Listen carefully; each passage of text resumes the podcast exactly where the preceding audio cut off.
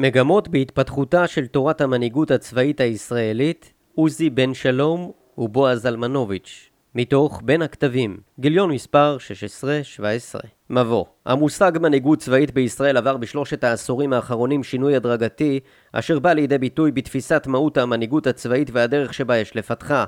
ניתן לתאר שינוי זה בתנועה מקוטב ישראל מוסדי לעבר קוטב ישראל עיסוקי. שינוי זה חל בכל תחומי המנהיגות הצבאית ובמיוחד בקרב המנהיגות הצבאית בכוחות היבשה של צה"ל. במהלך השינוי התרחקה המנהיגות הצבאית הישראלית בכוחות היבשה ממקורותיה הפכה מגוונת יותר וניכרת בה אוריינטציה ניהולית. שינוי זה נבע מכוחות חברתיים וכלכליים, מגורמים פנימיים ארגוניים בתוך צה"ל ומהשתנות פני המלחמה. המנהיגות הצבאית הישראלית התפתחה בכוחות היבשה של צה"ל לאור מסורות בלתי פורמליות שהתפתחו בו בעת הקמתו ובמהלך עיצובו. היא התבטאה במסורות בלתי פורמליות של מפקד זוטר יחסית, העוסק בלחימה חד-חילית וטכנו-טקטית, תוך מתן הדגש על גבורה בקרב וגישה מעשית לנושאי צבא. מנהיגות זו הפכה בהדרגה עיסוקית בהרבה ואופיינה בסופו של דבר כמנהיגות ניהולית ורציונלית כללית אשר איננה מעוגנת בלחימה, בתורת לחימה צבאית או ברקע צבאי טכנו-טקטי מחייב. מצב כזה אומנם מתאים בהחלט למרכיבים רבי השפעה בתוך צה"ל, במטות המפקדות הראשיות וביחידות טכנולוגיות גדולות ורבות השפעה, אך הוא גורם להתעלמות ממנהיגות צבאית כמנהיגות קרבית, ובמיוחד בכוחות היבשה. במאמר זה אנו מתארים את המקורות לתהליך השינוי, מפרטים את השלכותיו ומצביעים על מאמץ להתמודד עמו ברמה התפיסתית והתורתית. הטענות שלנו מבוססות על התנסות בכתיבת מסמך רשמי המגדיר את הלוחם בצה"ל ואת תורת המנהיגות הקרבית של כוחות היבשה. מאמץ הכתיבה נעשה כדי להציב אלטרנטיבה לתהליך שהוצג לעיל. אנו סבורים כי על צה"ל להתמיד במאמץ זה על מנת לוודא פיתוח נכון של נושא כה מרכזי בעוצמת הלחימה. מנהיגות צבאית ישראלית בכל ארגון שיש לו תכלית קיום מובחנת קיימת מנהיגות וכך גם בארגון צבאי ועל כן מנהיגות צבאית היא באופן פשטני המנהיגות המתקיימת בארגון צבאי. איחוד המנהיגות הצבאית ניכר כאשר בוחנים אותה בהקשר של תופעת המלחמה. לחימה מייצרת דילמות ובעיות אנושיות והמנהיגות הצבאית נדרשת על מנת לתת מענה להשגת מטרות אלה הכרוכות בסיכון חיים ובצורך ליטול חיי אחרים. מקור נוסף לאיחוד המנהיגות הצבאית הוא זיקתה למקצוע הצבאי ולפיקוד הצבאי. מנהיגות צבאית מהווה מרכיב בתוך הפיקוד הצבאי אשר באמצעותו המפקד מוציא לפועל את המשימות המוטלות עליו ואת ההחלטות שהוא מקבל. כך למשל כתב תת-אלוף במיל יוסי איימן סגולות הקצין הן מידות חיוביות הנדרשות מקצין לשם פיקוד ושליטה. כלומר, מנהיג צבאי אינו רק בעל תכונות חיוביות, אלא הוא בעל תכונות המאפשרות להניע בני אדם במלחמה על מנת לממש בפועל את הפיקוד והשליטה. מנהיגות נובעת מאחת או יותר מדרכי הפיקוד. מהסמכות הפורמלית הנתונה למפקד, מכוח הענישה הנתון בידיו, או מיכולת ההשפעה האישית כריזמטית המאפיינת אותו. הכוחות הללו באים לביטוי בהתאמה לאופן ארגון הצבא. בצבא עממי המושתת על אזרחים המגויסים לזמן מוגבל, מודגש המרכיב השלישי, הכריזמטי. צה"ל זוהה תמיד כבעל מרכיבים מובחנים בהשוואה לארגונים צבאיים במדינות המערב, וזאת בשל מאפייניו הייחודיים ומעורבותו במלחמה. צה"ל הוא צבא עממי, בעיקר במערכי המילואים, והוא גם צבא גיוס חובה, ועל כן מועצמת בשורותיו המנהיגות האישית הכריזמטית. זאת מכיוון שהיכולת לאכוף משמעת באמצעים פורמליים או בהתבסס על כוח הענישה מוגבלת יחסית לצבאות מקצועיים, במיוחד ביחידות מילואים. דמות הקצין הקרבי הישראלי מתוארת בספרות כתכליתית, רבת תושייה, ממוקדת בעשייה וסולדת מלימוד לשמו. זהו דיוקן המבטא קודם כל אתוס ישראלי כללי ולא אתיקה צבאית ייחודית המאפיינת בדרך כלל צבאות מקצועיים במערב. קובר רואה בקצין הישראלי דמות של חייל מעשי אשר מקצועו מושתת על הניסיון האישי ולא על הלימוד התאורטי והפילוסופי של המקצוע והדבר בא לידי ביטוי בכתיבה של בכירי המפקדים על מנהיגות המבוססת כמעט תמיד על ניסיון חיים וניסיון צבאי אישי, כמעט ללא התייחסות לרובד תורתי כלשהו. גם תורת הלחימה עצמה מבטאת עיקרון כזה, למשל בהגדרת המנהיגות במילון למונחי צה"ל. מנהיגות תכונות אישיות המקנות למפקד יכולת וסמכות שמעבר לסמכות הפורמלית לפקד על פקודיו בעת לחימה. מכיוון שהסיכון והמוות הם דבר רגיל בלחימה, המנהיגות הצבאית היא רכיב מרכזי בעוצמה הקרבית. מפקד צבאי בכל דרג שהוא חייב להיות מנהיג. מנהיגות ניכרת ברצון לנצח ולעשות את כל הנדרש לשם כך, והיא מספקת תכלית, כיוון והניע מוטיבציה בקרב. תכונות המנהיגות הן טבעיות ומיסודן ודורשות לימוד וטיפוח רבים ומתמידים, הן על ידי לימוד עצמי מן הניסיון ומלקחי מפקדים אחרים, והן על ידי לימוד המפקד מעצמו, מניסיונו ומפקודיו. ניתוח חשוב של דיוקן הקצונה הלוחמת של צה"ל הציג ארבעה אתוסים יסודיים המהווים קוד תרבותי מנחה להתנהגות קצינים ומפקדים לוחמים בצה"ל הפלמ"ח, הצבא הבריטי, הצנחנים והשריון. החוקר טען כי הקצין הקרבי הישראלי הוא קודם כל חייל לוחם ולאו דווקא קצין הפועל על פי אתיקה צבאית מקצועית. המסורת של תפקיד הקצין מהווה חלק חשוב מיכולתו להקרין מנהיגות כלפי הצבא באמצעות מסכה של פיקוד שדרכה הוא נתפס על ידי אנשיו. מסכה זו נוצרת בצה"ל בהתאם למשימות ולמערכות נשק ולא מתוך חברות בגוף קצונה ממוסד שיש לו אתיקה ייחודית. כיוון שכך מנהיגות המפקד בצה"ל היא מעל לכל מנהיגות שיש לה מאפיינים מעשיים וקשה ללמד את מרכיביה התאורטיים. אין מתכון אחד מסוכם לתיאור ממצה של רוח המנהיגות הצבאית, אך היא ניכרת בתכונות כגון נטייה חזקה לפעולה, הדגשת חוסן המפקד בגוף וברוח, חיילות ברמה גבוהה והיכרות טובה עם השטח. לצד כל אלה ניכרת הפחתה בחשיבות הלמדנות. הדגשים אלו מאפיינים עד היום את כוחות היבשה, אך הם אינם הולמים תמיד את ההדגשים המאפיינים את המנהיגות הצבאית בזרועות או בחילות אחרים, למשל זרוע המודיעין. עקרונות פעולת מנהיגים המביאים לביטוי תכונות אלה הם התכונות להוביל מלפנים השקעה רבה בתפקיד, מתן דוגמה אישית, דאגה אינטימית לחייל וכושר לאלתר המלווה לעיתים בהדגשת משמעת פנימית על חשבון משמעת פורמלית. מכל אלו עולה דיוקן של מנהיגות צבאית ישראלית המדגישה את העשייה הצבאית במובן של לחימת יבשה הנסובה סביב סוג מסוים של מערכת נשק או יחידות. מסורת מנהיגות ברוח הזאת כוללת את מסורת השריון, הצנחנים, היחידות המיוחדות וגולני. בצה"ל לא התפתחה כנגדן מסורת מובהקת של קצין קרבי למדני ואף לא של קצין קרבי המבטא ערכים ותפיסות של קרב משולב ומשותף. העובדה כי אתוס הקצונה בצה"ל הוא מסורת כריזמטית מעשית הופכת את המרכיב האינטלקטואלי-תפיסתי שלו לארעי והיא איננה תמיד מתאימה להתפתחויות כבירות במבנה של צה"ל, בטכנולוגיה המשמשת אותו ובאתגרים המבצעיים שעימם הוא מתמודד. הדבר יוצר פערים בין אתוס הקצונה לבין דפוסי הפעולה וההדגשים המאפיינים כיום קצינים בצה"ל. ביטוי לכך נמצא במכתב הבא של נציב קבילות החיילים, אלוף במיל יצחק בריק. בביקורי באחת החטיבות שיתף אותי מפקד החטיבה במקרה שבו הורה לאחד מקציני המטה שלו להכין פקודה לפעילות מקצועית מסוימת הטומנת בחובה סיכון לחיי אדם. כעבור זמן מה הסתבר למפקד החטיבה שקצין המטה לא כינס את הגורמים המעורבים, לא ערך עמם נוהל קרב ולא נתן להם פקודה מסודרת. כל הפעילות שקיים קצין המטה כהכנה לפעילות המקצועית הסתכמה בהנחיות שהעביר לגורמים הרלוונטיים באמצעות הדואר האלקטרוני. כאשר נודע הדבר למפקד החטיבה, הוא עצר את התהליך וגער בקצין המטה.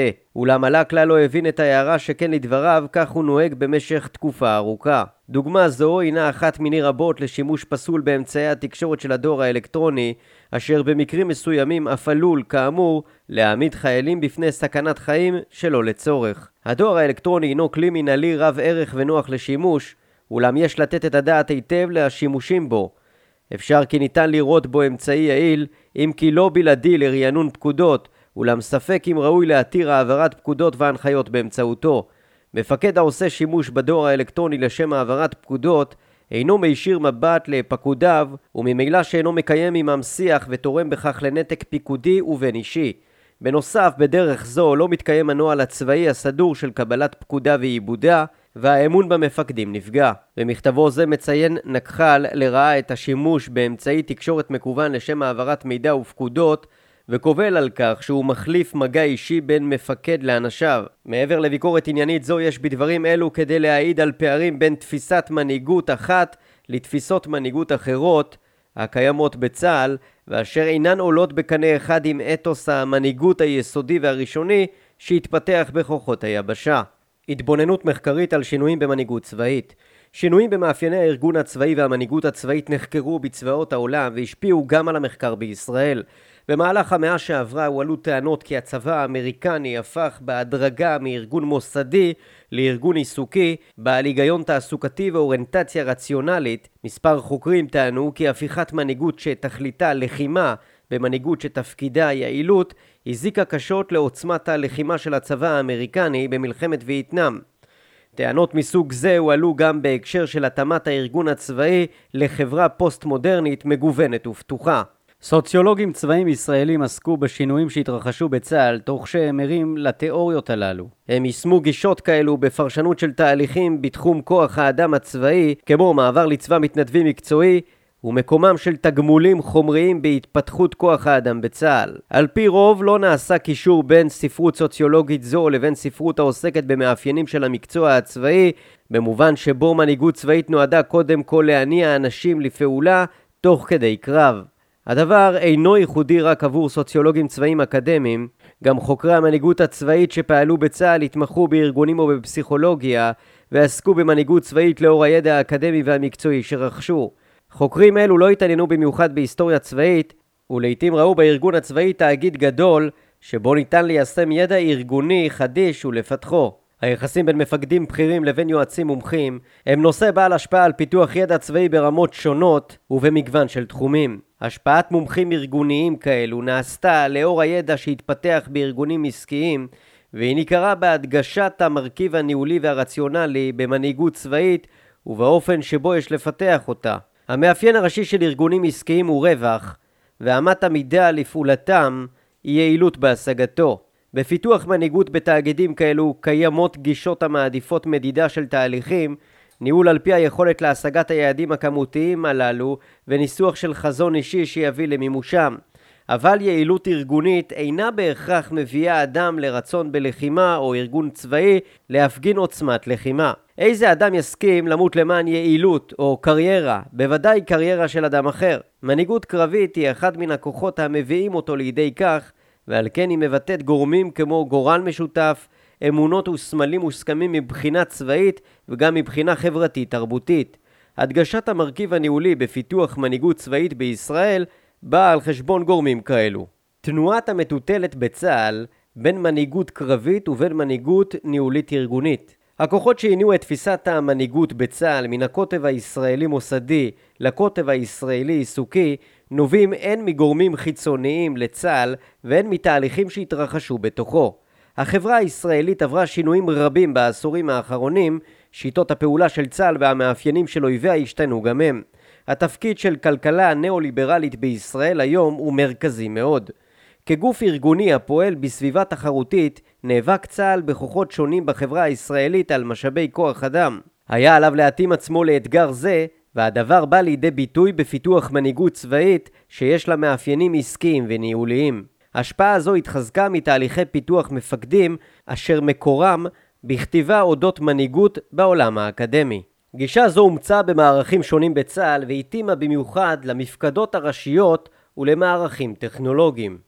חלק ניכר ממפקדי היחידות הקרביות אינם משרתים במערכים אלו או במפקדות הראשיות של הצבא. לעומתם מפקדים רבים אחרים משרתים רוב הזמן ביחידות עורפיות, אינם חווים את אתגרי המנהיגות הנוצרים בלחימה או במבצעים, ואינם חשים עצמם חלק מהקו הראשון. חלקם מתפתחים אך ורק ביחידות הטכנולוגיות, אשר בנוסף לגידולן בתקציבים ובכוח אדם, גם חשיבותן להצלחת הצבא בהשגת משימותיו גדלה וכך גם עילתן המבצעית.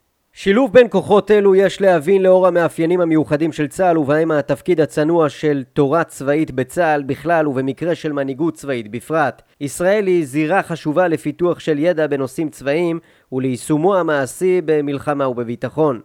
עם זאת, צה"ל הוא צבא מעשי ומעולם לא הצטיין בלמדנות או בכתיבה. הדבר בא לידי ביטוי גם בהשפעה מעטה של תורה צבאית ושל מוסדות אקדמיים המלמדים אותה. תנועת המטוטלת בין מנהיגות קרבית ובין מנהיגות ניהולית ארגונית הואצה עקב התפקיד של התורה בבניין הכוח של צה"ל. תנועה זו ניתנת להסבר לאור שני נושאים. הראשון הוא מהות המנהיגות הצבאית, והשני כיצד יש לפתח אותה ולהעריכה. מהות המנהיגות הצבאית בצה"ל בעידן הנוכחי. כיצד יש להגדיר מנהיגות צבאית? החל משנות ה-80 מפתחי מנהיגות בצה"ל השיבו בדרך כלל לשאלה זו בהתבסס על תורות מנהיגות ניהוליות. זאת בהתאם לאופנה האקדמית על תורות מנהיגות שהתפתחו באקדמיה, ובמיוחד בתחום הניהול בארצות הברית. לאורך שנים אימץ צה"ל בגלים תורות ניהוליות שונות שנתפסו כחדשניות, כגון ניהול איכות כולל, ותורות מנהיגות ארגוניות כגון מודל הטווח המלא של המנהיגות. דוגמה חשובה לחדירת השפעה זו הייתה חלוקת הספר "מי הזיז את הגבינה שלי" על ידי הרמטכ"ל שאול מופז לקצונה מדרגת סגן אלוף בצה"ל. ספר שעל אף הפופולריות שלו ייצג הסבר פשטני ומרוחק מאוד מהמורכבות הכרוכה בניהול הצבא, המלחמה והלחימה. תיאוריות אלו נלמדו בצה"ל כולל בבית הספר לקצינים.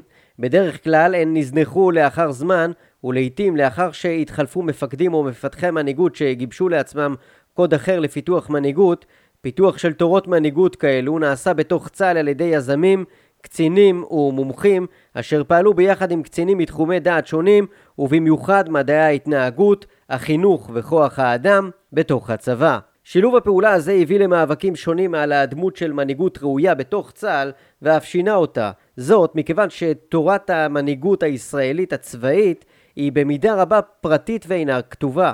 מטבעה זו הגדרה מצומצמת מאוד של מנהיגות, והיא איננה מתאימה תמיד לצבא כה מורכב כמו צה"ל. מומחים חיצוניים בתחום הניהול זכו להשפעה ניכרת בנושא זה, אף שהיו זרים בידע שלהם ובניסיונם המעשי למקצוע הצבאי. תהליך זה החל, כפי שהרנס הוכיחה, עוד לפני מלחמת יום הכיפורים, והוא התגבר ככל שהאתגרים שהוצבו מול צה"ל היו משימות מבצעיות שאינן צבאיות והתמודדות בעייתית מול כוחות חברתיים חיצוניים. תהליך ההתקרבות לרעיונות המנהיגות הארגונית-אזרחית הואץ בשני העשורים האחרונים עד מאוד עקב הסתמכות גדלה והולכת של צה"ל על טכנולוגיה. צה"ל רוכש כמות עצומה של טכנולוגיה צבאית ומתאים אליה תורת לחימה המדגישה מודיעין ואש. תפיסה כזו מתבססת על ההנחה כי ניתן להעלים חלק ניכר מאי הוודאות של המלחמה ומסכנת המוות שהיא מייצרת. תופעה זו מובלטת בטשטוש ההבחנה מיהו לוחם ומכאן גם מי ואיך ראוי להנהיג. מערכים עורפיים מבוססי טכנולוגיה שלהם יש השפעה רבה על שדה הקרב, החלו לשייך עצמם ללוחמים ובהם הגנה אווירית, סבר, חילוץ והצלה ועוד. ניתן לומר שהנטייה להסתמך על טכנולוגיה ועל אש נועדה להרחיק את החייל האדם מהקרב ומהמוות הישיר. היא מאיצה את ההתרחקות או את ההסתייגות מן המנהיגות הצבאית הקרבית, זו המייצגת את הסכנה שבקרב, מנגד, למרות ציפייה זו, בשדה הקרב קיימת בכל זאת אי ודאות שאין יכולת לבטלה. יתר על כן, מכתיבה על חידושים ועל שינויים טכנולוגיים בתקופות שונות, עולה כי קיום טכנולוגיה מתקדמת איננו משנה את הטבע הבסיסי של לחימה כפעילות אנושית שיש בה אלימות, הרג, אקראיות ומבוכה. מלחמה בעתיד, אפילו תהיה מתקדמת מאוד מבחינה טכנית וטכנולוגית, לא תוכל להיות מלחמת כפתורים או מלחמה נקייה. כל עוד בני אנוש מעורבים בעשיית מלחמה, מנהיגות צבאית תהא יסוד חשוב מאוד ברוח הלחימה ובכושר המפקדים להוביל בעת קרב. הענקת משקל גדול לצרכים של יחידות טכנולוגיות ויחידות מטה גדולות והתפקיד המכריע של שיקולים כלכליים בתהליכי קבלת החלטות בניהול היומיומי של הצבא יצרו מצע להתפתחות השקפה מגוונת על מהות המנהיגות הצבאית. העדפה ההדרגתית לתיאוריות אזרחיות התחזקה מכיוון שבצה"ל יש מקצועות וקבוצות מקצועיות רבות השפעה והן זקוקות להגדרת מנהיגות שתתאים להן.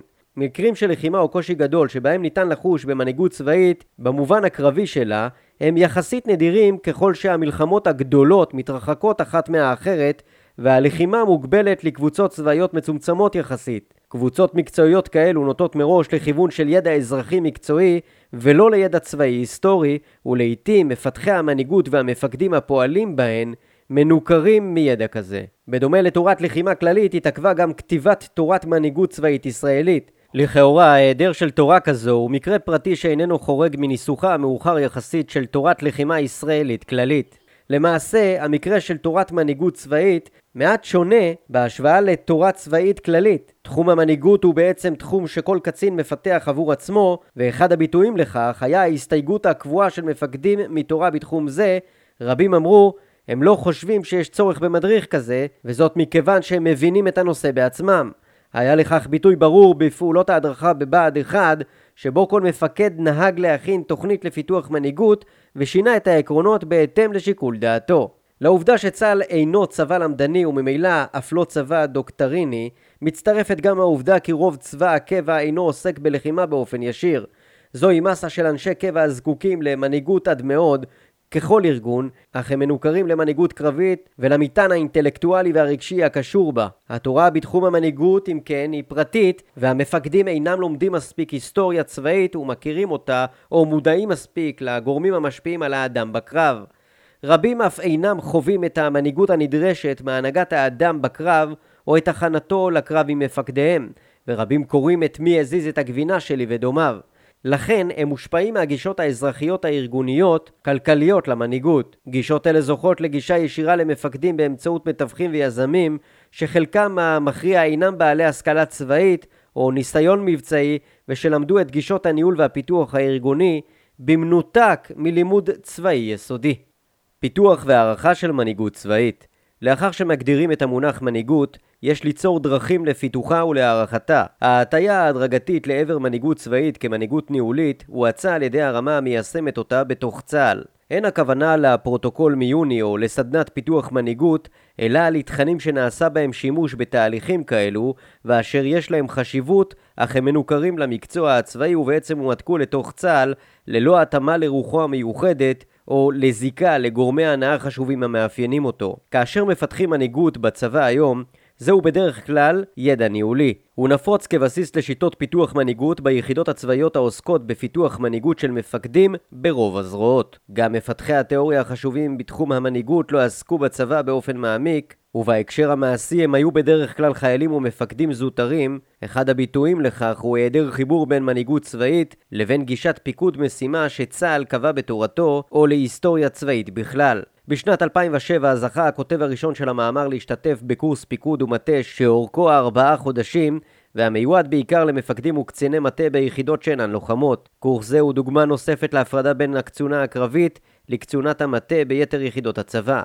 זו הייתה חוויה מעצימה ותורמת, עם זאת, הוא התפלא שבקורס זה הוקדשו בערך שלוש שעות להיסטוריה הצבאית, לעומת שמונה ימים לפיתוח מנהיגות אישית. תהליך זה נעשה ללא כל זיקה לארגון צבאי או למלחמה, על אף שהדבר התרחש כחצי שנה לאחר תום מלחמת לבנון השנייה. ההדגש בתהליך הפיתוח הושם על מיומנות ניהולית ופיתוח אישי, ללא קשר קונקרטי לתכונות הנדרשות לפיקוד בקרב, ובכלל זה באמצעות סדנאות אזרחיות רבות שכללו ריגושים, הליכה על גחלים ושאר פעילויות.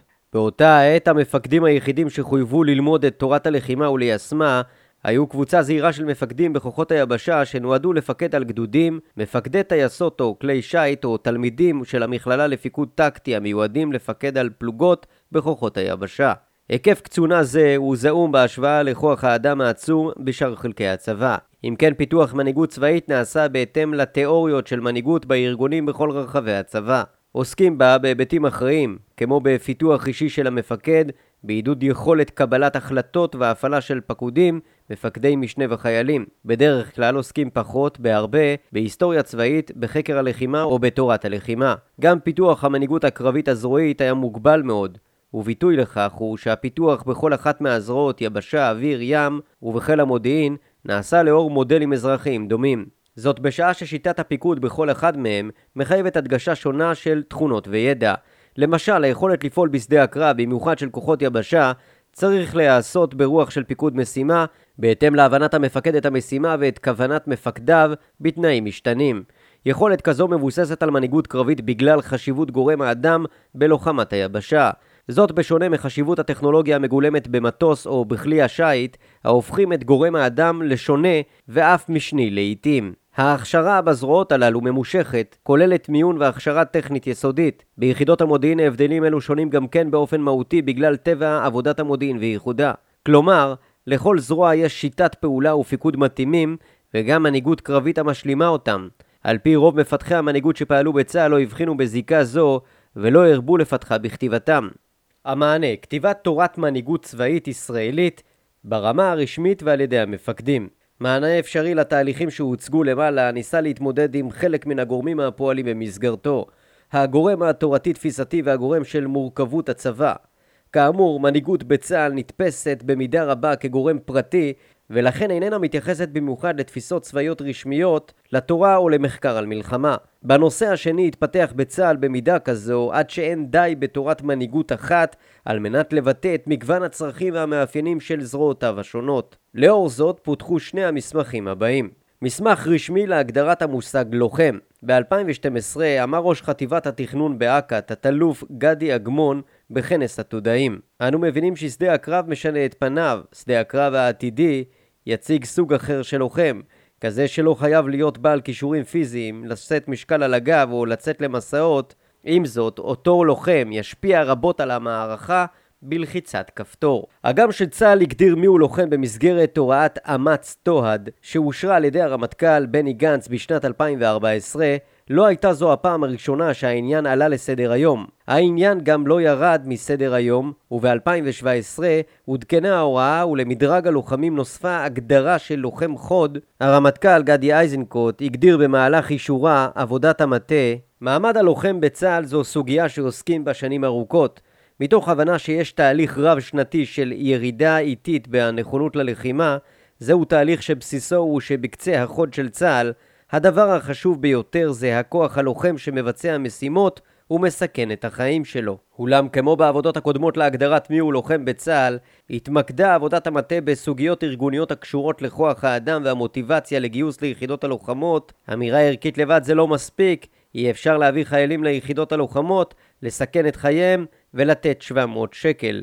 ציין הרמטכ"ל והוסיף, מי שמסתכל על ההיבט החומרי יעדיף לשרת בעורף.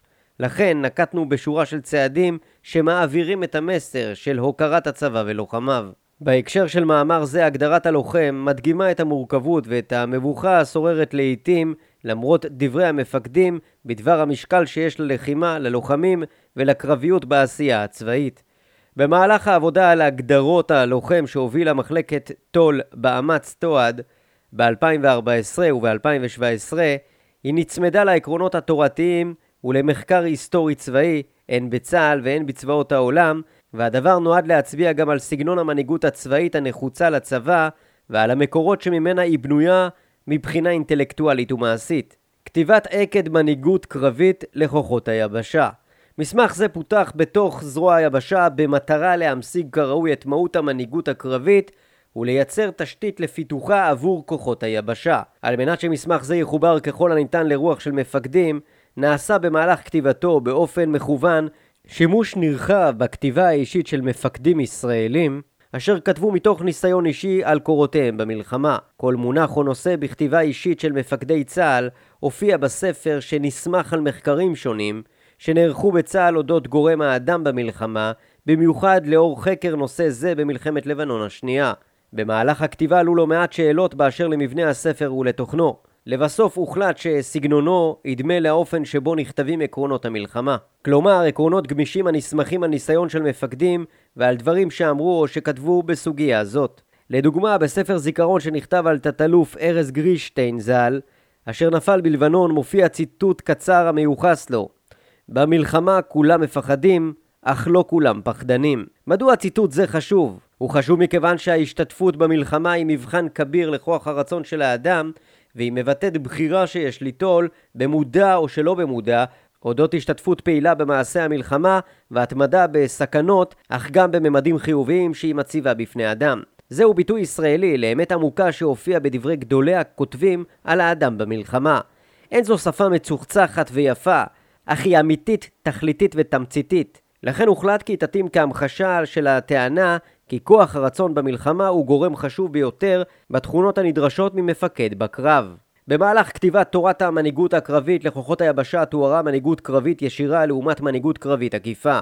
מנהיגות קרבית ישירה מבוססת על מגע ישיר בראייה, במגע או בקול בין מפקד לאנשיו.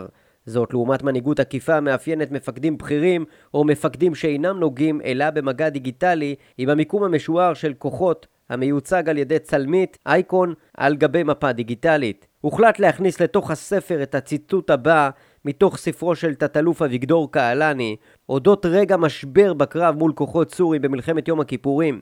בקטע זה, המפקד עושה שימוש במגוון רחב של כוחות ישירים כדי לכפות את רצונו על אנשיו להמשיך להילחם. חששתי מאוד שלא כל הטנקים יוכלו לשמוע אותי, וחשבתי על דרך חדשה לפנייה אליהם. כל דקה שחלפה הייתה לרעתנו. הסורים היו מסוגלים לעלות על עמדותינו, ואנחנו לא היינו מסוגלים לפגוע בהם. לא ייתכן שניסוג. חשבתי לעצמי, לא ייתכן שלא אצליח להעלות את הטנקים לעמדות. תחנות שוטר, כאן המג"ד, תראו באיזה אומץ עולה האויב בעמדות כלפינו. אני לא מבין מה קורה לנו. הרי הם בסך הכל ערבים ואנחנו חזקים מהם. התחילו בתנועה לפנים וישרו איתי קו, אני מנפנף בדגל, נוע. דיברתי בשקט ורק את סוף דבריי הדגשתי בצעקה. לפתע, כאילו השתחרר קפיץ סמוי. הטנקים החלו לנוע קדימה, ממהיר ומלאט. אביגדור קהלני חלק מן המעורבים באישור הספר חששו כי אזכור המילים ערבים איננו הולם, איננו מתאים ויעורר ביקורת. בסופו של דבר הוחלט לשמור על הציטוט כפי שהוא, אלא שאירוע זה הוא סימן חשוב לתהליך עמוק בהרבה, תהליך שבו מרכיבים עיקריים של המקצוע הצבאי הופכים מנוכרים. ההבנה שהמקצוע הצבאי מכוון ללחימה שהיא במהותה מאבק לחיים ולמוות עם אויב.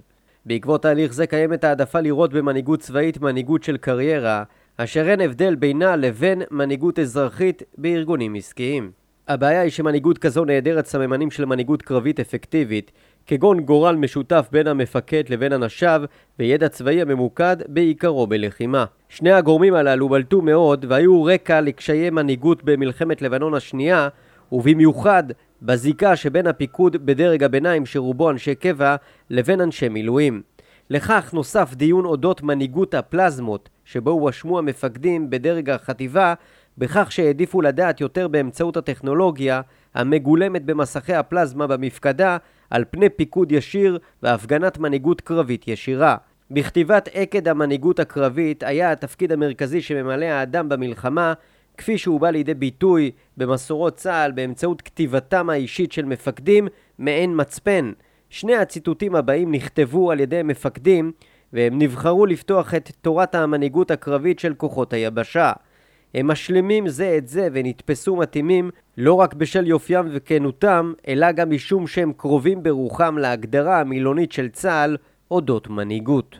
בפלמ"ח ובצה"ל בנינו על משמעת מתוך הכרה ולא על משמעת עיוורת. משום כך המפקד הישראלי חייב להיות מנהיג ולא רק בעל דרגה.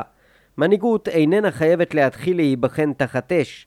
לפני המלחמה ובין המלחמות היא חייבת להתבטא ברכישת לב הלוחמים באימונים, בחיי היומיום וביחסים בין המפקד לבין הפרט והיחידה כולה. זהו גם מבחן שכלי למפקד. הוא יכול להיות נחמד וקשוח או מחמיר וקשוח, אבל אסור לו להיות נחמד וותרן. אורי בן ארי אומנות הפיקוד היא היכולת לזכות באהבת אנשיך, ואז ביום מן הימים להשתמש באהבה זו על מנת לגרום להם להסתכן מרצון בפציעה איומה או במוות וליטול באלימות את חייהם של אחרים. הכישרון והכבוד הנדרשים לצורך יישום של אומנות זו חייבים להיות מטופחים בימי שלום באמצעות לימוד של נפש האדם בקרב ודרך ניסיון עקיף. הלהט לפקד מוטבע בכוח הרצון של המפקד, באהבתו לאנשיו ובתוקפנותו האישית בקרב. קולונל בריאן פטריק מיקוי הציטוט הראשון הוא תמצית השקפת העולם של מפקד קרבי ישראלי דגול. השקפה הזאת מתחילה בעבר, בפלמ"ח ובא לידי ביטוי גם היום. היא מכילה עיקרון מרכזי של מנהיגות קרבית, קשיחות וכוח רצון, והיא עוסקת בקשר שבין המפקד כמנהיג לבין אנשיו. דברים אלו היו דומים מאוד לפסקה נהדרת מספרו של מפקד בולט אחר, אף כי הוא איננו ישראלי ושייך לצבא אחר לגמרי. ספר זה תורגם והופץ על ידי גורמי התורה במטכ"ל צה"ל מתוך ראייה שהנאמר בו מתאים לתפיסת המנהיגות הקרבית בצה"ל מנהיגות מקצועית ותכליתית של הובלת הפקודים בהסתערות והכנתם לכך. כנוצרי מאמין קרא מקוי לספרו "להט הפיקוד" ודומה שהחיבור בין שתי המילים הוא טבעי משום שהוא מבטא השקפת עולם שמקורה בניסיון מעשי הנובע מפני מלחמה. לכן ציטוט זה נבחר לפתוח את ספר המנהיגות הרשמי הראשון של זרוע היבשה. הספר נכתב והופץ בשנת 2013 לאחר שבכירי המפקדים בצה"ל בסדיר ובמילואים קראו אותו והציעו דרכים לשפרו. עם זאת לא נעשה בו שימוש נרחב. רוחו הייתה זרה לרבים ממפתחי המנהיגות בצה"ל, ומיקודו בלחימה היה זר אף לחלק מן היחידות. מפקדים אף העדיפו לפעול בתחום זה על בסיס הניסיון המעשי האישי, עם זאת, כתיבת תורה בתחום זה הנעשית מתוך הצבא היא חשובה בכך שהיא מאיצה בזרוע היבשה ליטול את היוזמה בפיתוח גורם כה מרכזי וחיוני בעוצמת הלחימה, ולא להפריט אותו או לוותר על האחריות עליו. סיכום, במאמר זה סקרנו את הגורמים שהביאו לשינוי הדרגתי ובלתי מתוכנן בהגדרת מהות המנהיגות הצבאית בישראל בכלל ובכוחות היבשה בפרט. חלק מן הגורמים לכך הוא בלתי נמנע, וחלק אף רצוי ומתאים לגופים חשובים הקיימים בתוך צה"ל. בה בעת, שינוי הדרגתי זה גורם להצנעת התפקיד של המלחמה באופי פעולת צה"ל ולהענקת משקל חסר לייעודו המרכזי כארגון צבאי לוחם. תופעה זו בעייתית במיוחד עבור כוחות היבשה הזקוקים למנהיגות צבאית בעלת מטען ההולם את משימתם ואת עגיון פעולתם. עם זאת, תהליך זה איננו חד-כיווני ואיננו בלתי נמנע. מנהיגות צבאית ישראלית יכולה לנוע חזרה מן הקוטב העיסוקי לקוטב המוסדי. לשם כך אסור להמתין למלחמה גדולה או למצב צבאי נואש. יש ליצור תשתית ברמה התפיסתית והלימודית שמטרתה לוודא שמרכיבים רוחניים בעוצמת הלחימה יגיעו לידי ביטוי מתאים כאשר הדבר דרוש. אחד המקורות החשובים ליצירת שינוי כזה הוא כתיבה ברמה התפיסתית והתורתית. לשם כך סקרנו שני מסמכי יסוד שפותחו במיוחד לאור ההכרה שתהליך השינוי של מנהיגות צבאית בישראל מצוי בשינוי שיש לנסות ולהגדיר אותו כראוי. צעד ראשוני ומוגבל בדרך זה הוא כתיבה של מסד תפיסתי ותורתי, אך ברור כי היכולת להטמיע תפיסה כזו ולטפח מנהיגות לאורה היא משימה קשה בהרבה מלחקור מנהיגות או לתארה בכתב.